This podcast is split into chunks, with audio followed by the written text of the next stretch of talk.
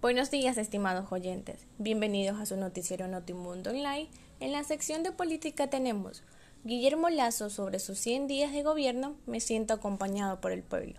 Este miércoles 1 de septiembre del 2021, el presidente Guillermo Lazo cumple 100 días en funciones. El mandatario hizo una evaluación de este primer periodo al frente del Ejecutivo en una entrevista transmitida por TC Televisión.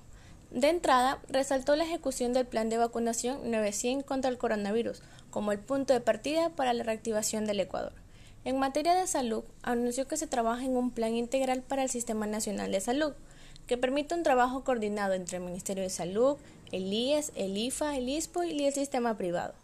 Otro de los proyectos en los que se enfocará es en la reducción de la desnutrición crónica infantil, cuyo indicador nacional bordea el 29%, el objetivo es reducirlo en 7 puntos porcentuales en los cuatro años de gobierno.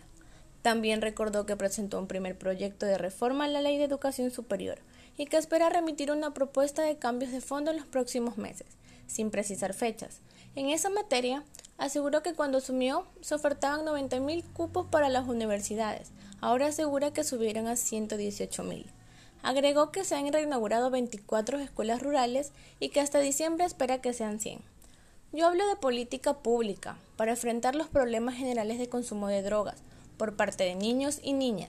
Debemos actuar y actuar como un problema de salud, eliminando esa tabla y creando centros de salud pública para lograr la regeneración de aquellos niños y jóvenes.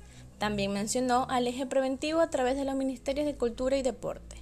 Además, aseguró que en estos 100 días tiene un nivel de aceptación del 74% y que por eso se siente acompañado del pueblo. Volvió a señalar que están estudiando temas para una eventual consulta popular como un mecanismo de democracia directa.